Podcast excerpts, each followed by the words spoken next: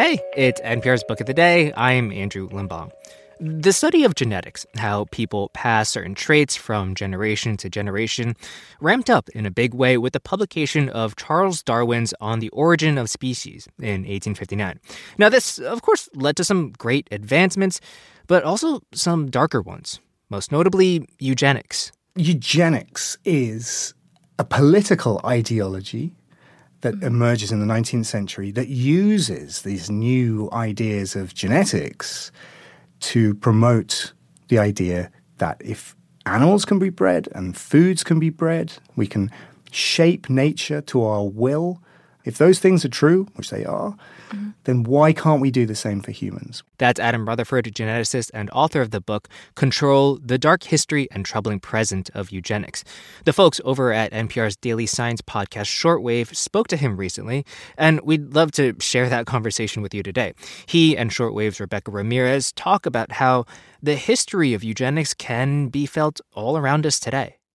This message comes from NPR sponsor Acorn TV. Acorn TV isn't just good, it's brilliant, with exceptional television from around the world. Their romances are more charming, their mysteries cozier, their noirs more gripping, and their comedies cleverer. More clever? Oh, you get it. Acorn TV is brilliant stories told brilliantly. Visit acorn.tv for a 30 day free trial with promo code NPR. So, in a nutshell, Acorn TV. Brilliant. This urge to formalize and systematize the selective breeding of people emerges from a specific political climate. There's a very tumultuous socio-political atmosphere. There's mm. industrial revolutions. There's huge urbanization of cities as they expand, and there's lots of immigration from from the expanding empires. This is this is this is a time when Britain is at its sort of imperial peak. In America, you've got a slightly different but very similar situation where mass immigration at the end of the 19th century and the beginning of the 20th century is just happening by the millions every year. And it becomes part of, eugenics becomes part of this sort of overall perceived threat of immigrants coming in and uh, the decadent middle classes of of people in America already are they're not having enough children, whereas the immigrants are having loads of children. At this time, it's a lot of Italians and and um, and Irish immigrants, but also descendants of the enslaved um, so African Americans. And so there's this perceived threat that we're going to be replaced, that the, the ruling powers are going to be swamped, I'm using the language of the time, mm-hmm. by immigrants. Um, and, and eugenics gets really, really vigorously adopted as a means of f- pushing back against that. It's an idea which is sort of bolted onto science, but actually isn't very scientific. Mm-hmm. And as you point out in the book, there's so much to this history. There's so much to cover. Could you just thread the needle a little bit more for the rest of the U.S. story of eugenics? The first thing is that you, you got you got to address this guy Charles Davenport, who's the mm-hmm. sort of Galton equivalent. Charles Davenport is an American biologist, and in the 1890s he meets Galton in London and comes back to America and becomes obsessed with eugenics, and so he sets up the Eugenics Records Office in Cold Spring Harbor, upstate. New York. And it's funded by some of those sort of Gilded Age, uh, the first wave of those mega philanthropists. So the Rockefeller Foundation, the Carnegie Foundation. And the intention is to do basic research on, on inheritance in humans, but also to spread the word. So they go out to rural sort of county fairs, agricultural fairs in places like Iowa and, and, and Kansas. And so they say things like, you know, you, you guys are judging the Frisian cows and the Holstein cows, but you should also be judging the Joneses and the, and, and the Smiths. And you can understand how good genes and bad genes flow through families. And they, therefore, you have a pivot on which you can leverage eugenic selection. And in America, they took it on vigorously. Um, the first mm. state, Indiana, passed eugenics laws in 1907. 31 other states did over the course of the 20th century. And our estimates are that somewhere like 80,000 women and men were sterilized against their will over the course of the 20th century, with one state being the most vigorous adopter. And whenever I ask students or audiences this, no one has ever got it right. And the answer is California. Wow. California is the most vigorous adopter of eugenics, maybe accounting for half of the people who were sterilized against their will.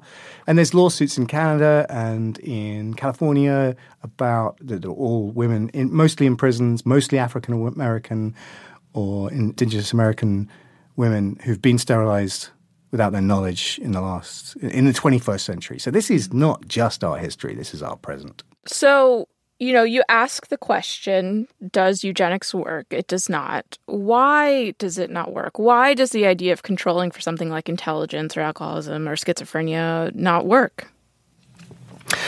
The reason I can say with confidence that the ideas behind the historical sort of protocols for eugenics wouldn't work and didn't work is because we don't understand how genetics works. Now, I'm saying that as someone who is a geneticist. Right.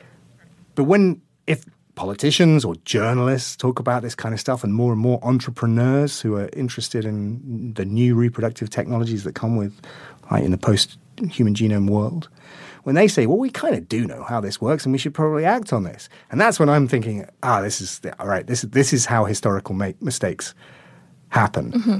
We don't really understand the genetics of eye color.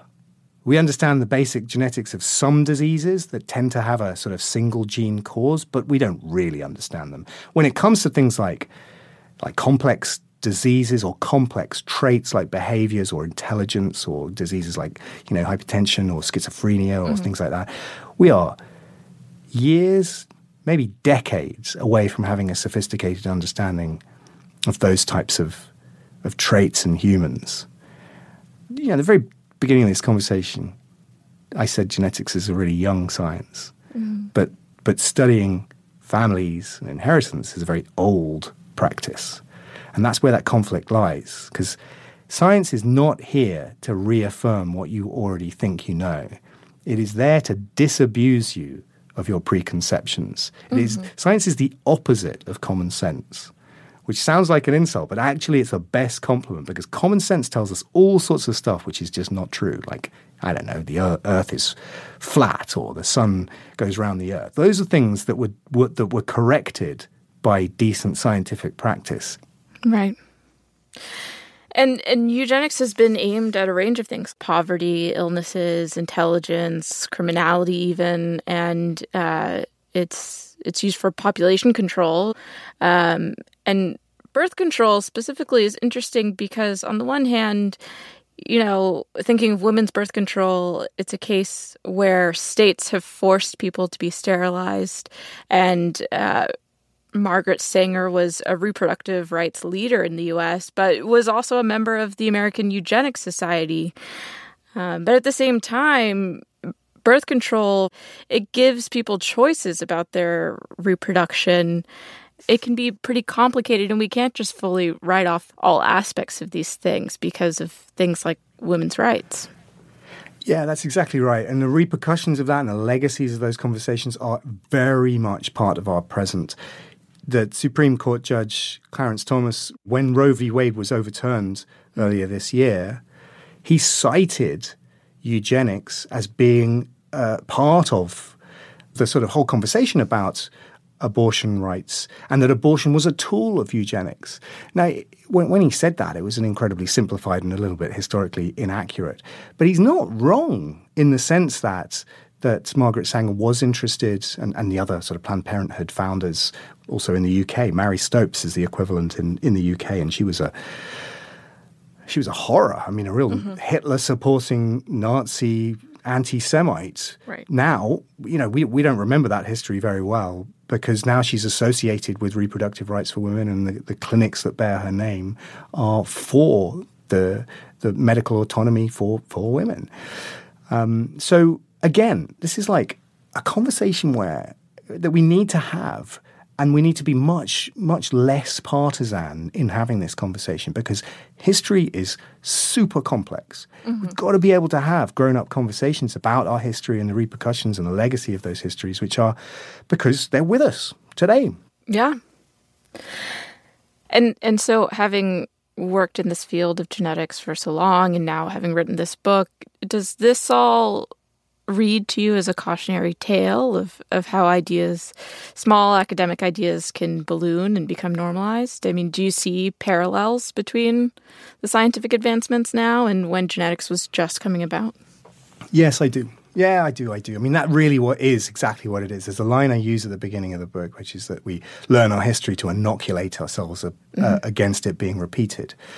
And what I'm most fascinated by is that mm-hmm. pathway. A, a, little footnote in a book in the 1880s in in London, an obscure and really quite dull academic book. And, and we should say that book is Francis Galton's Inquiries into Human Faculty and Its Development. And within 60 years, you've paved the pathway to Auschwitz. And that is the pathway that we I can't anticipate uh, without recognizing, without understanding the history of how it's happened before. So that's that's the cautionary tale aspect to it. Thank you very much for talking to us. This is an enormously important topic that um, you just brought it to, to the present for me and a lot of people on the team in a way that it hasn't been. So nice to talk to you. Thank you for this opportunity. Yes, thank you.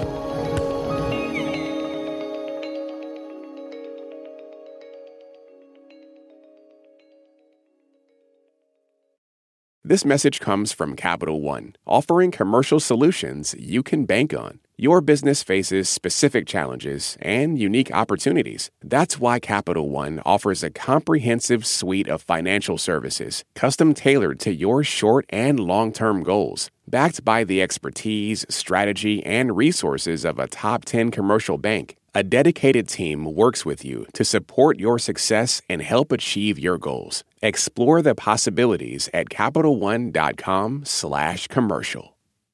Support for NPR and the following message come from Saatva. Saatva luxury mattresses are every bit as elegant as the most expensive brands, but because they're sold online, they're about half the price. Visit SAATVA.com/NPR and save an additional $200. Pro Palestinian protests have popped up on college campuses across the country. But from the eyes of students, what are we missing?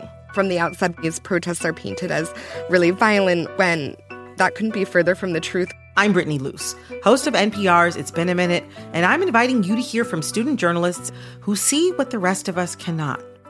On It's Been a Minute from NPR.